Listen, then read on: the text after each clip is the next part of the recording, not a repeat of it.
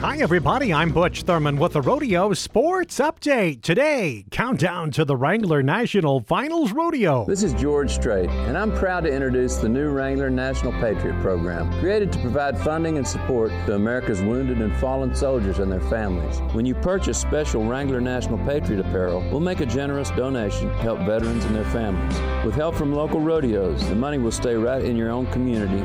Please go to WranglerNationalPatriot.com. Wrangler. Long live cowboys. Well, what would the Wrangler NFR be without the Wright family and bronc riding? Ryder Wright tops the field heading into tonight's opening performance. Spencer is fourth, Rusty fifth, Jesse sits 13th, Jake misses the finals, Stetson misses in bronc riding but qualifies in bull riding. Now, Mitch Pollock travels with the Wright family. He credits them for his success this year. Uh, I like to credit that to my traveling partners. You hang around good people, positive people, it makes rodeo fun and a lot easier on you.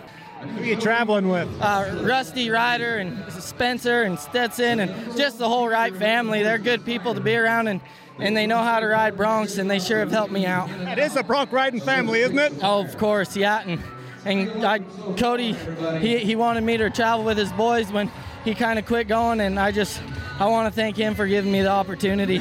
How do you characterize your season compared to past years? Uh, amazing, outstanding.